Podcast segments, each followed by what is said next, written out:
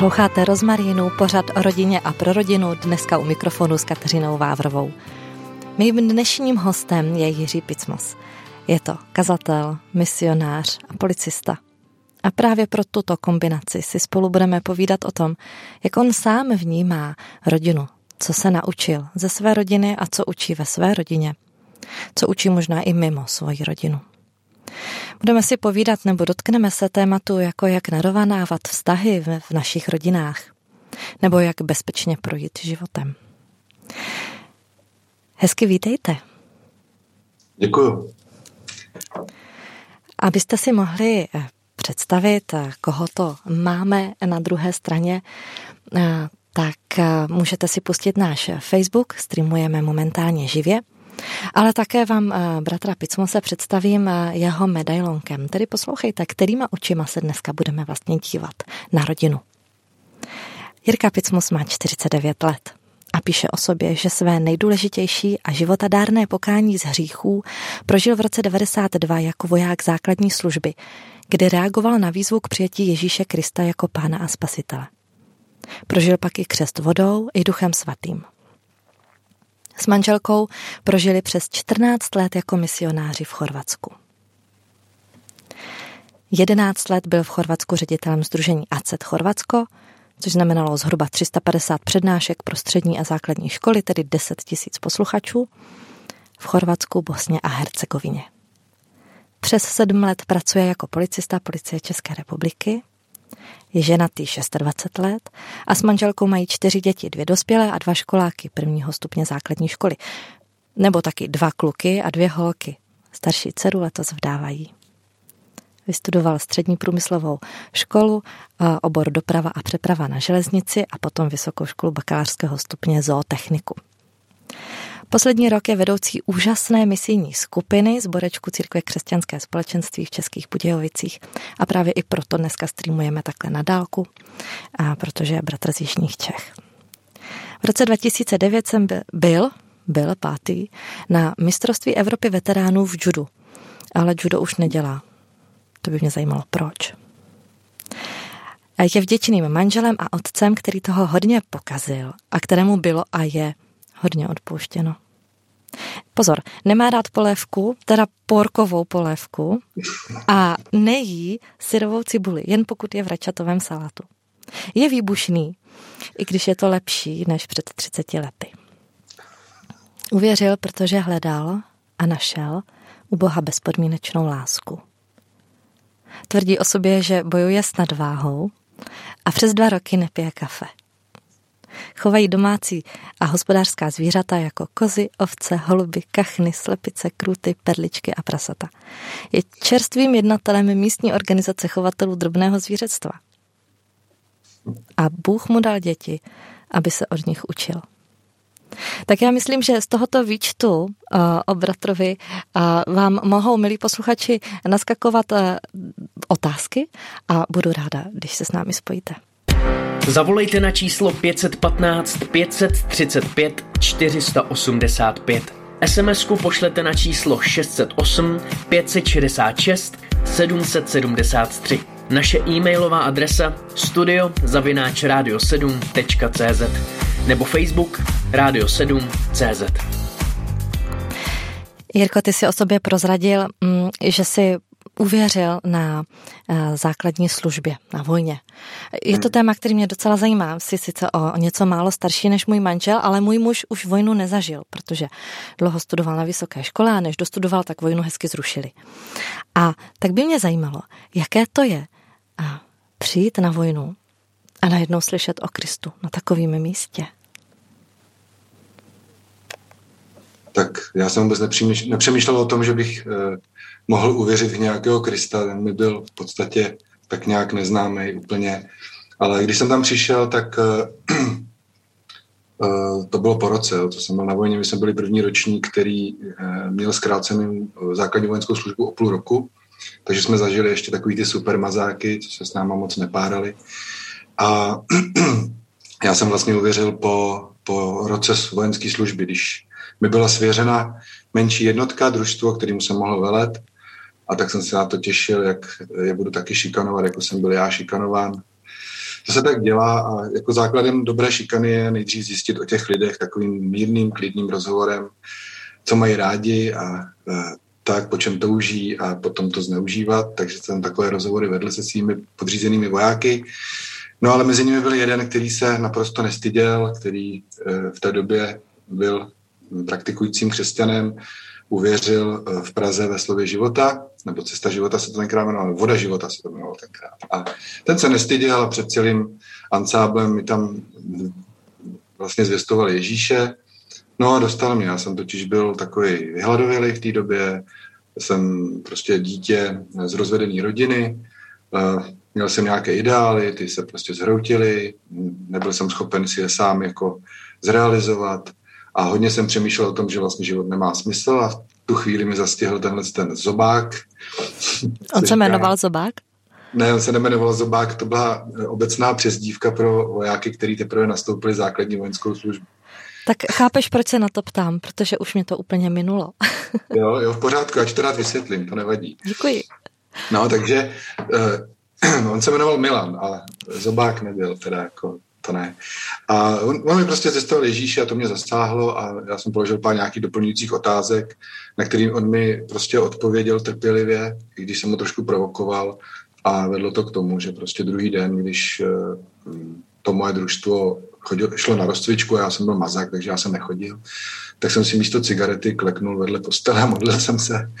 A uh, nic jsem neprožil, ale uh, to, že se něco stalo, jsem si uvědomil asi po 14 dnech, když jsem zjistil, že vlastně jsem přestal mluvit prostě, přestal jsem kouřit, přestal jsem listovat v pornografických časopisech, přestal jsem šikanovat, začal jsem se kamarádit prostě tak nějak přirozeně i s těma, kteří byli mladší ročník než já na vojně, až to vyvrcholilo tím, že právě moje vlastní číslo, to se říká těm, kteří to mají stejně do civilu daleko jako, jako já, má vlastní číslo, to se vždycky počítalo, kolik čísel je to do konce vojny, kolik dnů, tak se to sčítalo.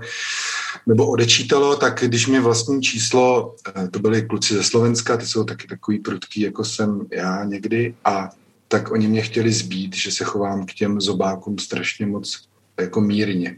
No a v tu dobu já jsem pochopil, že asi se se mnou něco stalo. Je pravda, že jsem už četl Bibli, hrozně jsem měl to z Bibli, zaujal mě Izajáš v té době, ten mě úplně jako fascinoval. A e, tak jsem vlastně jako zjistil, že, že jsem já na boží straně a Bůh je na mojí straně. Co tě tehda fascinovalo na tom Izajáši? Já nevím, mě to prostě, teď si nemůžu vzpomenout vůbec konkrétně, ale měl jsem pocit, když jsem to četl, že to strašně mluví do mého života a dneska, když to tam hledám, tak to nemůžu najít, to, co mě oslovovalo. Ale tenkrát vím, že když jsem to četl, tak by to úplně jako šlo do očí, jako strašně moc do mě, do, do duše. Uh, nevím, jestli to bylo prostě to trápení Izášovo nějaký nebo něco, nevím, prostě bylo to takový, oslovovalo mě to, ale dneska už si nemůžu vzpomenout. A když ho čtu, tak už nemám ty pocity jako před těmi hmm. 30 lety. No. Mě by zajímalo, jestli pro tebe jako konvertitu tehdy, hmm. a když se na to díváš takhle zpětně, a něco říká verš z Matouše, budu citovat, hlas voja, volajícího v pustině. Připravte pánovu cestu, vyrovnávejte jeho stezky. Připravte pánovu cestu, vyrovnávejte jeho stezky. Co to, jak se tehdy vyrovnávaly ty tvoje stezky? Je, to je dobrá otázka. Eh, já tomu slovu v dnešní době rozumím tak, že to je příprava na příchod Pána Ježíše do života určitého člověka. Mm-hmm. A já si vzpomínám, že eh, už v dětství, i jako v tom jako dospívání, že jsem zažil několik situací, kdy jsem se skutečně styděl za svoje chování. Kdy jsem byl nějakým způsobem společností kolem sebe nebo známými nebo i neznámými lidmi usvědčen z toho, že se chovám hrozně. A zůstalo ve mně takový jakoby vryb, který eh, ve skutečnosti, když si to zpětně jako analyzuju, tak si uvědomuji, že ty vrypy, eh, taková ta hamba, kterou jsem vlastně způsobil, nebo trapas, nebo něco, eh, ve mně vlastně způsobovaly takovou určitou hm, trvalou citlivost svědomí. A pak vlastně, když jsem se setkal s tím, s tím nováčkem, zobákem, tak eh, on vlastně, když mluvil o hříchu, když mluvil o tom, že potřebuji odpuštění, abych mohl mít věčný život a že Bůh za svého syna, tak eh, ta, ta část toho svědomí, která se styděla za eh, ty věci, které jsem udělal špatně, tak v tu chvíli vlastně to bylo pro Boha použitelné k tomu, abych mohl abych vlastně jako přiklonil ucho nějak, že tak si to Duch Svatý použil. A myslím si, že v tomhle, že to vlastně si to použil k tomu, aby mě vrátil zpátky na tu cestu, jo, že mě to svědomí vlastně udržovalo, že jsem úplně neotupil a bylo mi všechno jedno, ale že mi to vlastně udržovalo v tom, abych mohl po té cestě vlastně přijmout Pána Ježíše jako tu cestu. Hmm. Takhle tomu nějak rozumím po těch letech. Když se budeme bavit o rodině, hmm. možná by mě zajímalo, jak se z tohoto úhlu pohledu, třeba potom pro tebe jako pro konvertitu, jak se ti narovnával, jestli to tak bylo, jak se ti narovnával pohled na, na to, jak jste žili vy sami doma. Aby si potom skrze Krista mohl říct, jak ty to budeš jednou chtít mít. Je, je. Tak první jsem udělal takovou tu zásadní chybu, že jsem, uh, že jsem své rodiče odsoudil za jejich výchovu mě čím jsem sám sebe odsoudil k tomu, abych eh, v těch věcech, ve kterých se jim to nepovedlo, tak abych se choval stejně nebo hůř. Jo, to je, myslím, že to je, přesně platí to slovo, že jakým soudem soudíte, takovým soudem budete souzeni, jakou měru měříte, takovou vám bude naměřeno. A mně to došlo až po svatbě, když uh, jsem nějak se modlil a to, tak uh, nějak mě prostě Bůh navštívil ne, že bych ho nějak viděl, to ne, ale měl jsem takový prožitek, ležel jsem na koberci, vzpomínám si na to, bylo mi asi 24 nebo 25 a silně jsem prožil vlastně takový to narovnání vztahu k rodičům vnitř v sobě. A e, takový uzdravení a odpuštění. E, neříkám, že všechno, co jsem měl proti mým rodičům, že bylo objektivní, spíš to bylo někdy i subjektivní, protože jsem po něčem toužil a oni prostě neměli tu možnost mi to poskytnout z nějakého důvodu a ve mně se vytvořilo třeba nějaké zranění nebo tak.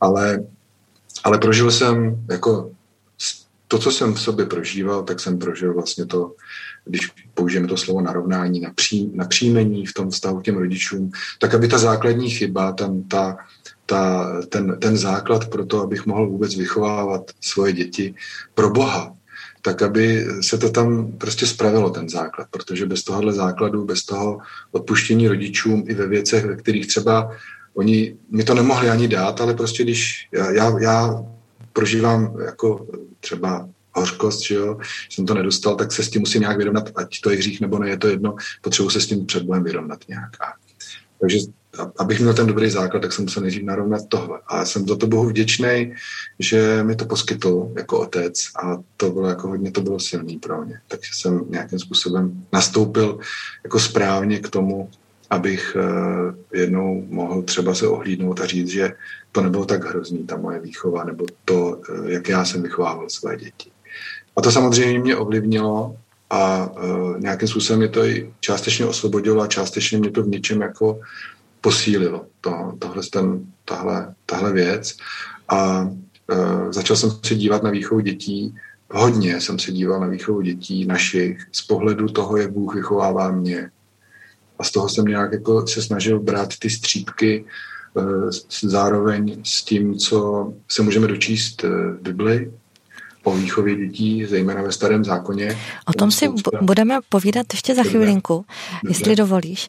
Mě by ještě přece jenom ano. zajímalo, tak eh, pán Bůh ti eh, se ti zjevil nějakým eh, způsobem, hmm. pro tebe jedinečným a, a ty si říkal, že si pocítil nějaké odpuštění. Hmm. Já jsem vlastně prožil takovou obyčejnou věc v hmm. že Bůh dal dohromady mámu a tátu proto, aby mohl mít mě. mm-hmm. A to vlastně uh, se mě hluboce dotklo a to všechno vlastně, to, co se stalo v minulosti, uh, všechno to smazalo najednou, protože on mě chtěl mít a chtěl mě mít 50% podle táty a 50% podle mámy. A je úplně jedno, uh, jaký ty rodiče jsou. Samozřejmě není to úplně jedno, ale já si mi rozumím, že to myslím. A uh, v tu chvíli, kdy jsem vlastně mi Bůh dal prožít, že mě chtěl mít takového, jaký jsem, a abych takový mohl být, tak k tomu potřeboval mýho táta a mojí mámu, aby mě měl, tak to mě naprosto jako přeplavilo a to mě porazilo prostě na lopatky.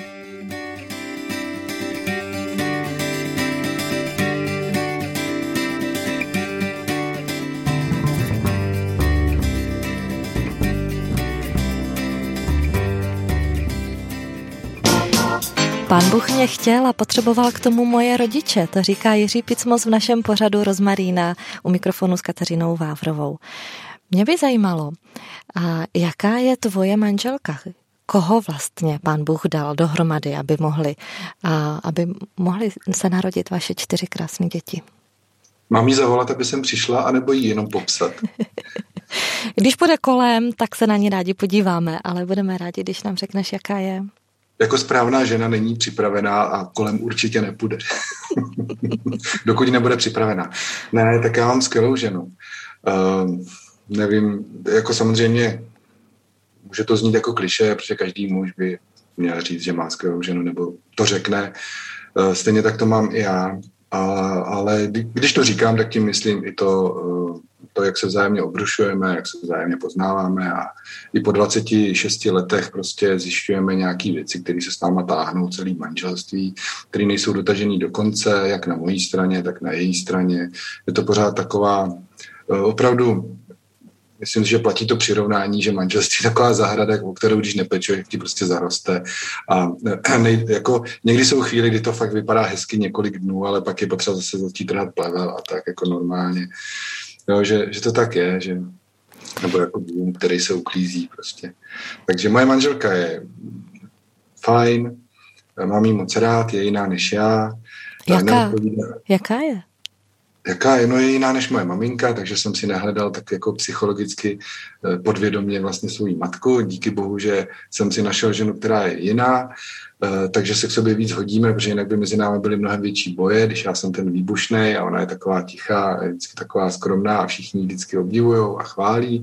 A já to říkám trošku s takovým zármutkem, protože já dělám hodně věcí a kdo dělá hodně věcí, ten to hodně skazí a moje manželka toho tolik nekazí, ale je to daný tím, jaká je a myslím si, že se úžasně doplňujeme a eh, někdy, jako někdy je mi dobrou korekcí, někdy třeba neposlechnu a Ně, někdy je to obráceně. Um, prostě asi jako v každém vztahu to tak je. Hmm. No, tak to by mě zajímalo, jak v takovém vztahu vychováváte ty svoje děti. No, eh, myslím si, že eh, je úplně jedno, jestli to je třeba náš vztah nebo jakýkoliv jiný vztah eh, manželství, kde jsou ty profily těch toho muže a ženy jiný, jako psychologický, že to je úplně jedno, že, že důležitý je, aby ty role byly správně nastaveny, jako biblicky bych řekl. Jo. Že když ta manželka ví, že ona není ta, která tu rodinu táhne, tak je to pro ní úleva, tu rodinu prostě táhne ten manžel, jakože táhnu já teda a ona táhne. Já to dokonce tak jako ženu do takového extrému, i když eh, s tím třeba někdo nemusí souhlasit, ale já prostě tvrdím, že eh, moje je všechno, i ta kuchyně, za všechno jsem zodpovědný.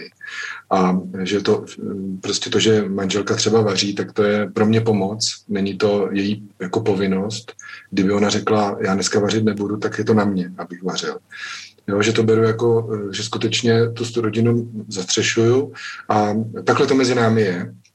I když s tím třeba někdy uh, manželka nesouhlasí, protože má dojem, že to je přece její zodpovědnost, tak já to jakoby tlačím tímhle směrem, protože tím ubírám na té vážnosti nebo nesení toho břemene, jako, že, že prostě to musí jako se o to postarat. Já prostě někdy se seberu, když mluvím o tom vaření a řeknu, ale dneska nevař, já jdu koupit kuře, já koupím kuře a prostě nevaří.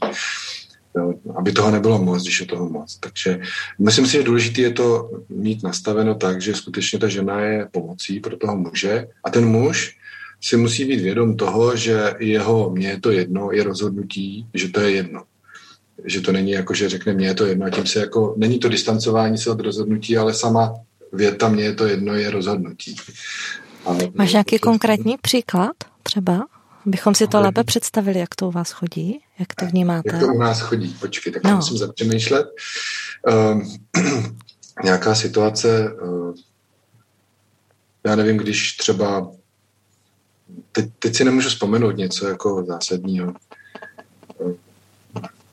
Nevím, teď nevím. Rychle takhle. No, mm-hmm. nemůžu bych něco řekl. Mohl bych si vymyslet, jo, že třeba řekne manželka, já jdu nakupovat do Budějovic a řekne mi, to je jedno. Ona odjede a já se tady pak budu užírat, že mi nepomohla s krmením zvířat třeba, jo, že, protože jsem mi to řekl vlastně neupřímně, že mi to je jedno, protože prostě eh, mi vadí, že přichází s takovým nápadem, že zrovna teď pojede někam nakoupit, uh, ale uh, pak se jí musím omluvit za to, že jsem vlastně nebyl upřímnej, a mm, zároveň uh, se musím omluvit pánu, že prostě jsem nejednal upřímně a že vlastně mi, že to jedno nebylo, ale je to moje chyba, že jsem takhle reagoval. Není to její chyba, že ona já. Já jsem jí to prostě jako tu, tu služební cestu od, podepsal, jako no. Mm-hmm. Nevím, jestli to je srozumitelné. A tím, že ty táhneš tu rodinu, jak říkáš, mm. tak to znamená, že veškerá zodpovědnost a, a vlastně jako i ta práce je na tom muži a ta žena je pomocí. Jo. Když jí ten muž řekne, pojď mě prosím tě pomoct? No, já, já říkám, někdy můžeš, jestli může a někdy, že to potřebuju, když vím, že to sám nezvládnu opravdu. A když mi řekne, že nemůže, tak já prostě se nějak snažím to udělat sám. A jinak eh, je to tak, že chci tu odpovědnost nést sám, jak tu ekonomickou, tak i tu praktickou, i tu duchovní, ale zároveň je tam je mezi námi spousta dohod, eh, jak si tak přirozeně, že eh, samozřejmě, když prostě jsem v práci a mám 24 a mám toho hodně, tak prostě se s dětma večer modlí manželka, já prostě přijdu jenom někdy. Jo, není to takový jako striktní, že bych nad vším měl kontrolu. Zase nesení odpovědnosti neznamená jako mít pod kontrolou. Jako hmm. to, to všechno. Je to spíš o tom, eh, o tom, že když se něco pokazí, tak, eh, tak vlastně jako musí to padnout nejdřív na mě, jako no, aby to pro ní nebylo jako břemen. Nevím, jestli je to srovnitelné. Jak se, jak se vám v tom teda vychovává vlastně ty děti? Jaké máte role rozdělené v té výchově? Jo, co se týká výchovy dětí, tak je to uh, náročný v tom, že já mám určitý přesvědčení o tom, jak uh, si myslím, že by ty děti měly být vychovávány. A tím, že jsme každý jiný, jako manželka a já, tak uh, vlastně dochází k napětí určitýmu a není to přesně, jak bych já chtěl. A zároveň to není úplně tak přesně, jak by chtěla ona. Je to takový kompromis, kde vlastně jako se snažíme co nejvíc to přibližovat tomu, jak tomu rozumíme z Bible. A, ale samozřejmě musím přiznat, že prostě 80%, když jsem to neměřil, hodně prostě procent je na té manželce, prostě, jo, to se týká té tý výchovy, ale eh, vždycky jsme se bavili o tom, že když prostě děti třeba neposlouchají, tak eh, aby ona jako nenastupovala proti ním jako ve svém jménu, ale vždycky řekla tak, eh, naposledy vás upozorňuju, pokud to neuděláte, řeknu to tatínkovi a jako se odvolá vlastně na tu v uvozovkách, ne, možná ne v uvozovkách, ale vyšší autoritu.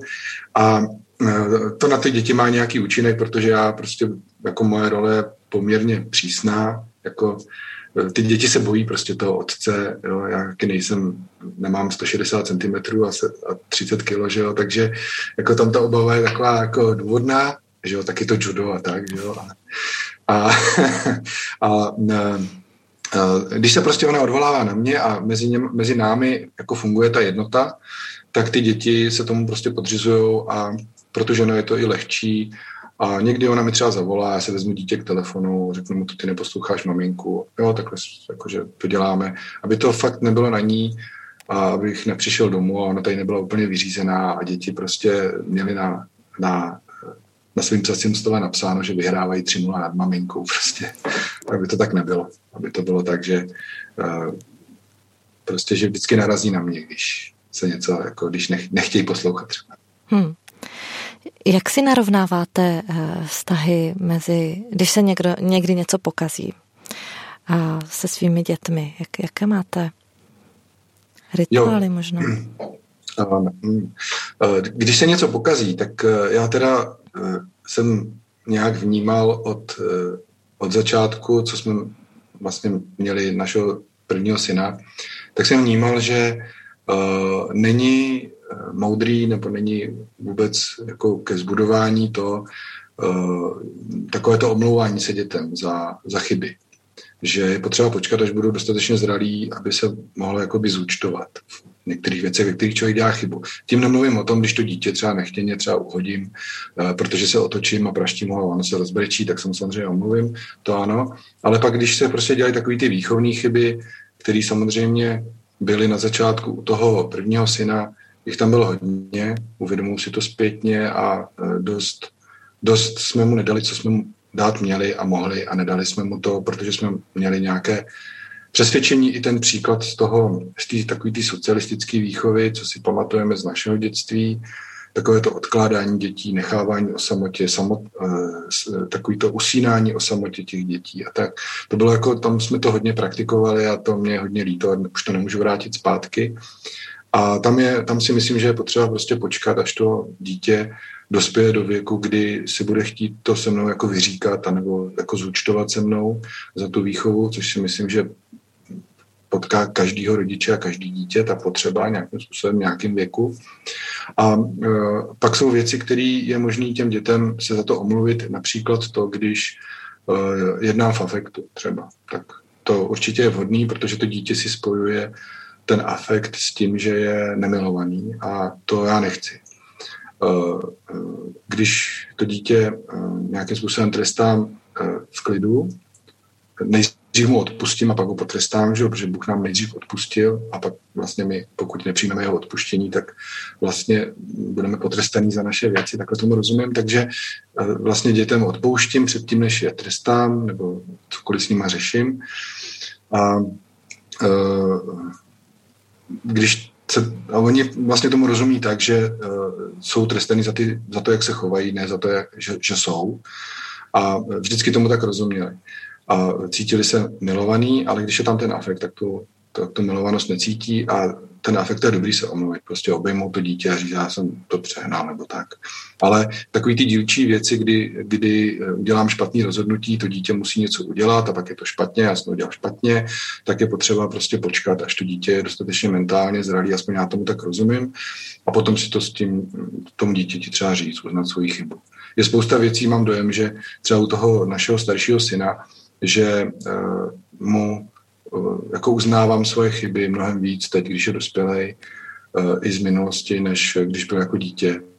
A zdá se mi, že pro ně je to mnohem jako lepší a užitečnější, než eh, to, aby mě koukal s vykulenými očima, co mu to ten dáta říká, vůbec tomu nerozuměl vlastně a, a jenom jako, aha, tak, eh, že, jako, že mě má obejmout nebo něco, nebo co má dělat, jako, jo, že, že není úplně potřeba jako by to řešit hned. Takže vy už jste takový rozhovor se starším synem měli? Takový ten jako jo. jako retrospektivní, víš, tehda... Zúčtovací.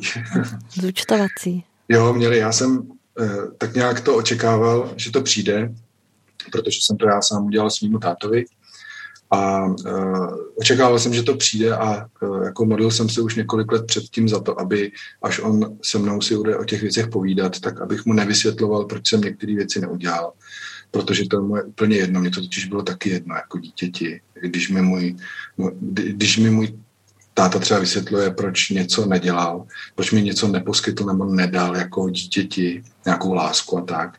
Že mi to bylo úplně jedno, já jsem prostě chtěl a potřeboval, ale byla pro mě životně důležitá. A tak jsem vlastně se modlil za to, abych já to ustal, protože to je hodně pokořující, když vám dítě řekne, že jste mu něco neposkytli, nedali a teď vy víte, že ono nezná všechny ty okolnosti a tak jste mu to vlastně jakoby dát nemohli, ale ve skutečnosti jste mu to dát měli a já jsem se modlil za to, abych to takhle měl a když si se mnou potom můj starší syn o těch věcech povídal, tak jsem mu prostě jenom řekl, je mi to líto, prosím tě, odpust mi to. Hmm.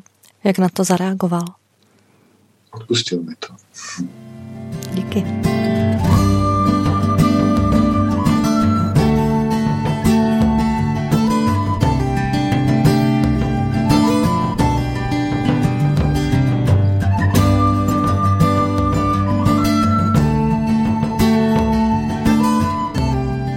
Posloucháte Rozmarínu s Jiřím Picmasem a Kateřinou Vávrovou a povídáme si o tom, jak Jiřího rodina, jak žije, jak, jak tam vychovávají děti. Teď se posuneme trochu ještě k civilnímu zaměstnání a já si dovolím tady citovat ze stran města Týnu nad Vltavou z roku 2013, takže je to trošičku starší zpráva, ale bylo tam napsáno a mě to docela zaujalo. V letošním roce začali strážníci městské policie Týn nad Vltavou seznamovat děti ze základních škol s preventivními programy, zejména v oblasti dopravy a kriminality mládeže. V oblasti kriminality mládeže proběhly koncem června celkem tři besedy z 96 účastníky, což tedy pro tebe, když si v Chorvatsku měl pod sebou 10 tisíc lidí nebo proš, prošel, prošel s 10 tisícmi lidmi, asi už bylo jenom kapička v moři. Všechny tři besedy vzbudily jak u dětí, tak u pedagogů nebývalý zájem. Tento zájem přisuzují hlavně tomu, že besedy vede strážník Jiří Picmos, který má v oblasti prevence bohaté zkušenosti a dané téma dokáže velmi zajímavě a profesionálně předat svým posluchačům. Takže tak to vnímá i tvé město.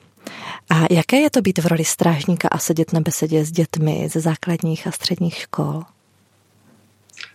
No, je to takové, eh, je to super, že to může být, já to mám rád, ty besedy a přednášky. Na druhou stranu, když jsem to dělal předtím v Chorvatsku, tak eh, jsem nebyl nijak vázaný žádným sociálním nebo, jak bych tak řekl, statusem, nějakým postavením, když to jako strážník už eh, trošku si musím dávat pozor, já jsem byl ještě mnohem spontánnější, když jsem vlastně byl jenom tím misionářem, tak jsem tam mohl to jako opepřit ještě určitým způsobem, tak aby ty děti to bavilo ještě víc.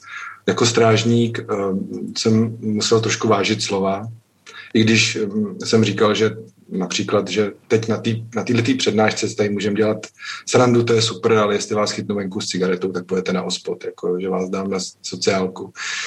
Jo, takže si na mě dávejte pozor, protože já jsem strašně přísný, ale tady se můžeme bavit otevřeně a uvolněně, to je v pohodě a já to nezneužiju, ale jestli vás potkám venku, tak vás, chraň vás ruka páně. takže jaká jsi autorita přísná? Já, já si myslím, že jsem přísný, no. I jako, jako, že se na to povolání hodím, tou přísností.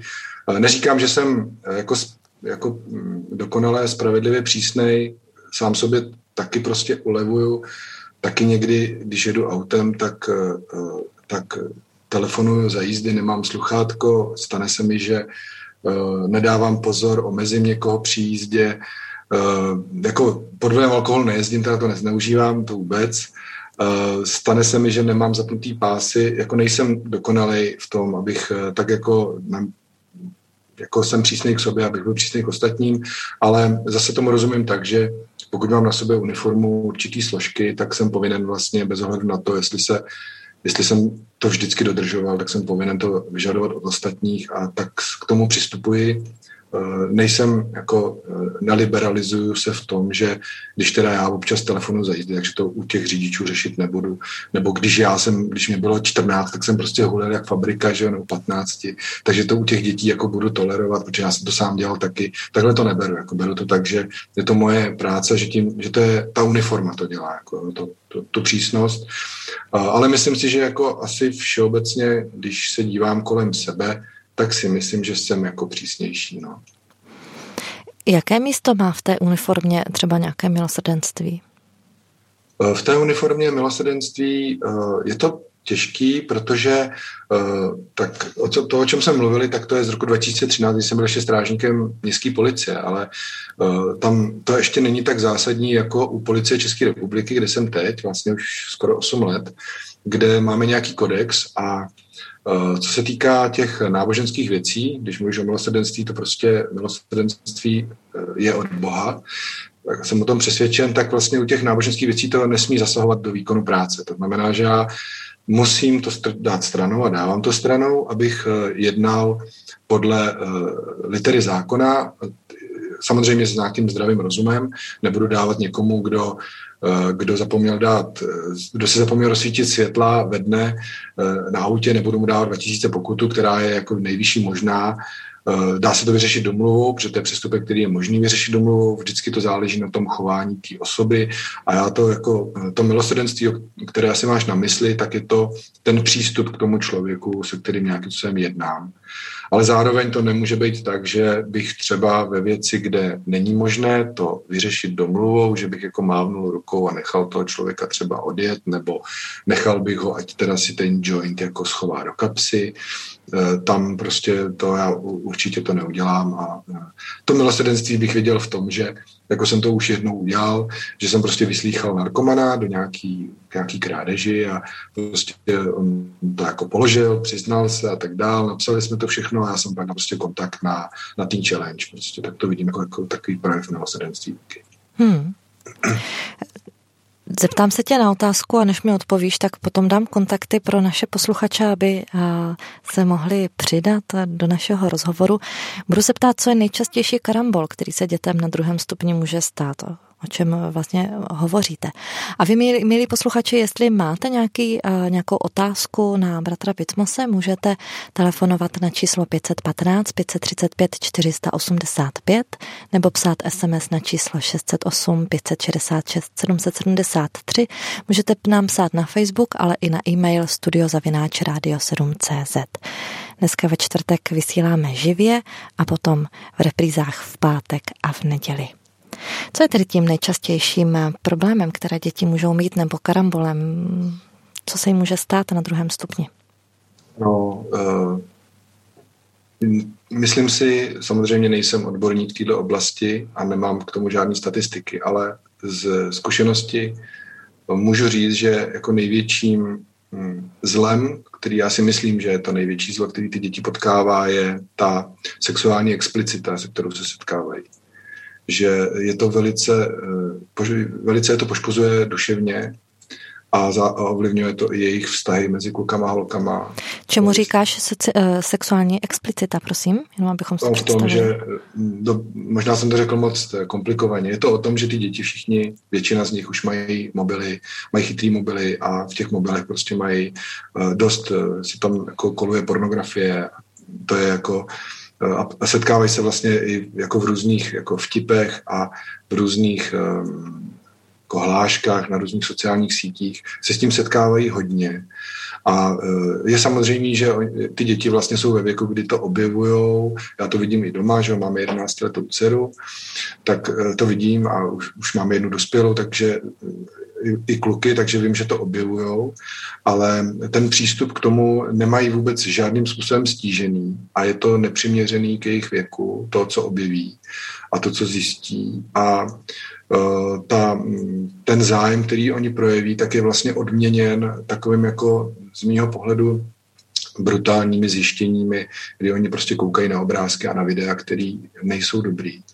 A eh, hr, eh, hodně moc to ovlivňuje jejich vzájemný vztahy jako mezi klukama a holkama. Kluci si pak holek neváže, holky prostě nemůžou najít kluka, který by s nima chtěl trávit čas hm, jenom proto, aby s nima byl a ne proto, aby si mohl sáhnout nebo aby si mohl jako, rozumíte. Jo? Takže si myslím, že tohle jako nejvíc ty děti poškozuje a je to taková, taková ta, řeknu to jako duchovní kampaň, jak eh, nastavit co nejhůř ten, ty výchozí, výchozí body pro šťastný život.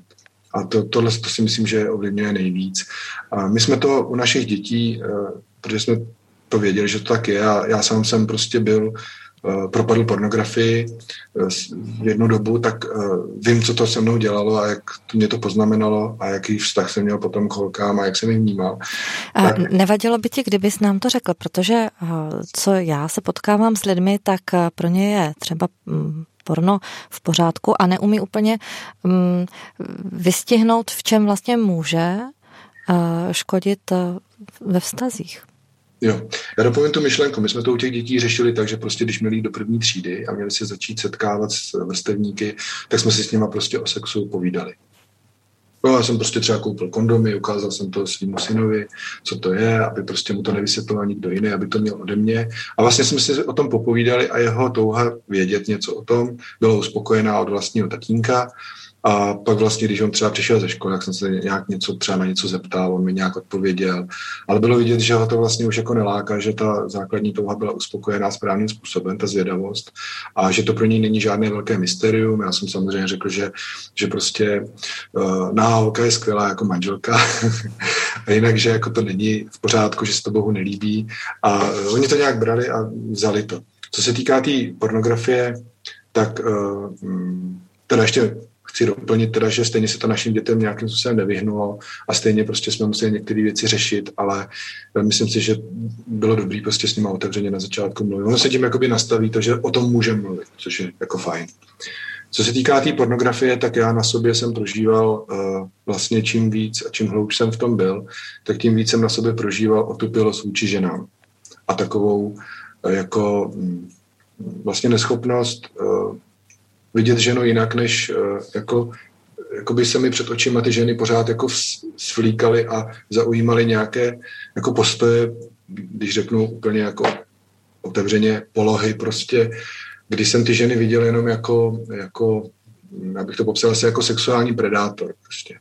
Jo, že uh, neustále mě napadalo, jestli tahle by byla dobrá, ta by nebyla dobrá, ta má velký prsa, ta nemá velký prsa, ta má velký zadek, ta nemá velký zadek. Pořád samé porovnání, uh, které vlastně nemá pro, pro šťastný manželský život vlastně žádný smysl. Je to vlastně to, jak si ten život úplně zkazit a na, vlastně zůstat sám, být opuštěný. Co jsem zjistil jako jednu z věcí, uh, co se týká té tý pornografie, která mě zasáhla asi, když mě bylo 12, to je prostě taková jako hrozná věc. Já jsem přiznám se, našel jsem našel jsem prostě doma pornografické fotky a to mě prostě jako rozbilo jako dorůstajícího kluka a ovlivnilo mě to na mnoho let dopředu. A e, další věcí, která byla, je, že jsem samozřejmě hledal lásku a myslel jsem si, že láska a sex je jako rovnítko mezi tím a to, e, to mě e, dovedlo až do bodu, kdy jsem vlastně e, vystřídal hodně holek. Během tří let asi měl jsem asi 35 vztahů od 15 do 19 let do, do obrácení. A e, to, co jsem zjistil na konci toho všeho, bylo takový jako hluboká, jako, nechci říct deprese, ale prostě takový stav hlubokého přesvědčení o tom, že vlastně láska neexistuje, protože jsem žádnou nenašel, pořád jsem byl prázdný. Teprve, když jsem uvěřil e, a přijal jsem Pána Ježíše jako Pána Spasitele, a činil jsem pokání i z těchto věcí, tak jsem mi Bůh dal nějakou takovou obnovu. A já jsem pak byl v situaci, kdy zase jsem byl jako přecitlivělej v tom smyslu, že když jsem začal chodit se svojí současnou manželkou a jí prostě nechtěně spadlo ramínko, tak já jsem byl hned zrušený, protože jsem prostě jako kdybych, jako kdybych to udělal poprvé a přitom předtím jsem v tom ležel úplně jako jak, jak v bahně až tady pocet. Takže tak jsem viděl, že jako by Bůh když to řeknu takhle otevřeně, jakože Bůh obnovoval moje panenství jako v tom byla tu nevinnost. A jsem za to vděčný, protože uh, pak naše manželství nebo naše chození bylo o tom, že jsem jí psal básničky a, a vůbec jsme se ani nevodili za ruce, ani jsme se nepolíbili a já jsem se jako hodně jako od toho jako distancoval od těchto věcí. A máme takový jako skvělý základ do toho manželství v tom, že Vlastně sex je pro nás jako šlehačka na dortě, není to pro nás něco, co nás drží do pohromadě, ani děti nás nedrží pohromadě, nás drží pohromadě to, že je nám spolu fajn. A, a, a neznamená to to sexuální.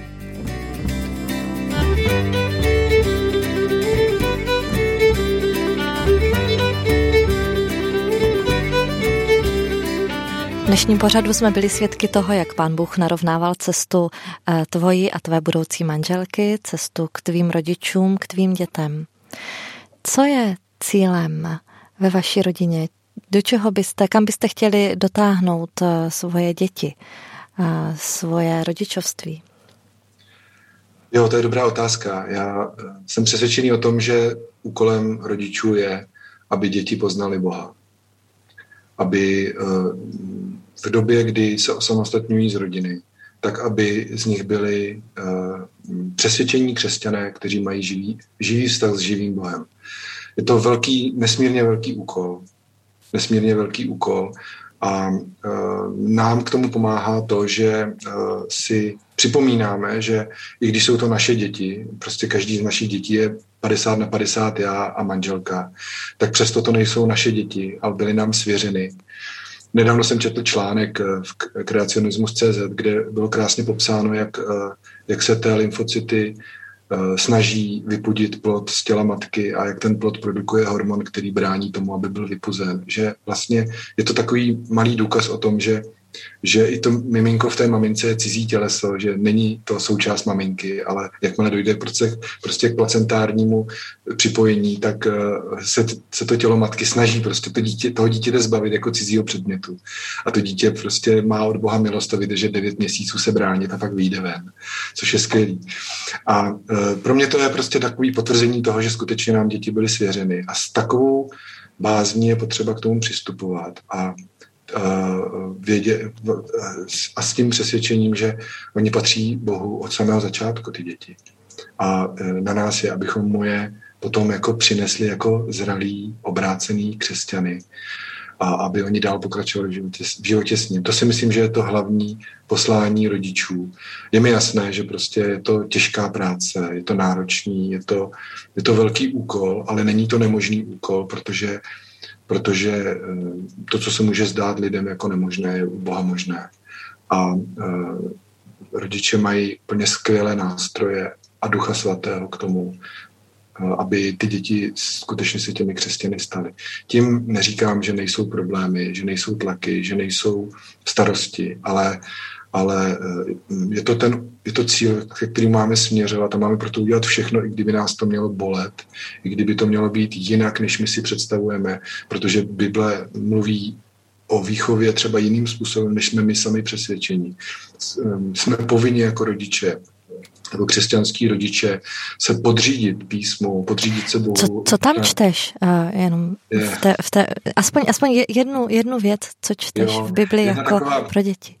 Jo, jedna, jako, jedna, taková jako uh, kontroverzní věc je to trestání dětí, že jo, od kterého se ustupuje, ale zároveň, když prostě čteš, že je napsáno, že eh, bláznoství se dá ze syna prostě, uh, že, že se dá bláznivý syn být holý, aby přišel k moudrosti. Já jsem teda nikdy holý děti ne, nebyl, jo, jenom vařečkou se přiznám a snažil jsem se, aby to bylo přiměřeně tomu, jak se provinili. Ale, eh, ale eh, není, není správné úplně ustoupit od fyzických trestů třeba. Ale je to kontroverzní téma v dnešní době a hodně se o to ustupuje. Eh, to je taková jedna z věcí, no, které, která si myslím, že je jako nejvíc. Jako. Zdeněk Matějček kdysi říkával, že dítě potřebuje tři věci. Lásku, chleba a hůl a postupně přijde o tu hůl a pak, pak je potřeba mu vzít i ten chléb a že ta láska mu zůstává celý život. Úžasný, to se mi líbí. Tak přeju vaší rodině, abyste vyrůstali všichni svorně v lásce. Přeju tvým dětem, aby to uměli potom předat i těm svým, té další generaci a Děkuji ti za dnešní povídání v Rozmaríně. Děkuji i vám, že jste nás poslouchali a u mikrofonu se loučí Kateřina Vávrová a budu se těšit zase někdy příště.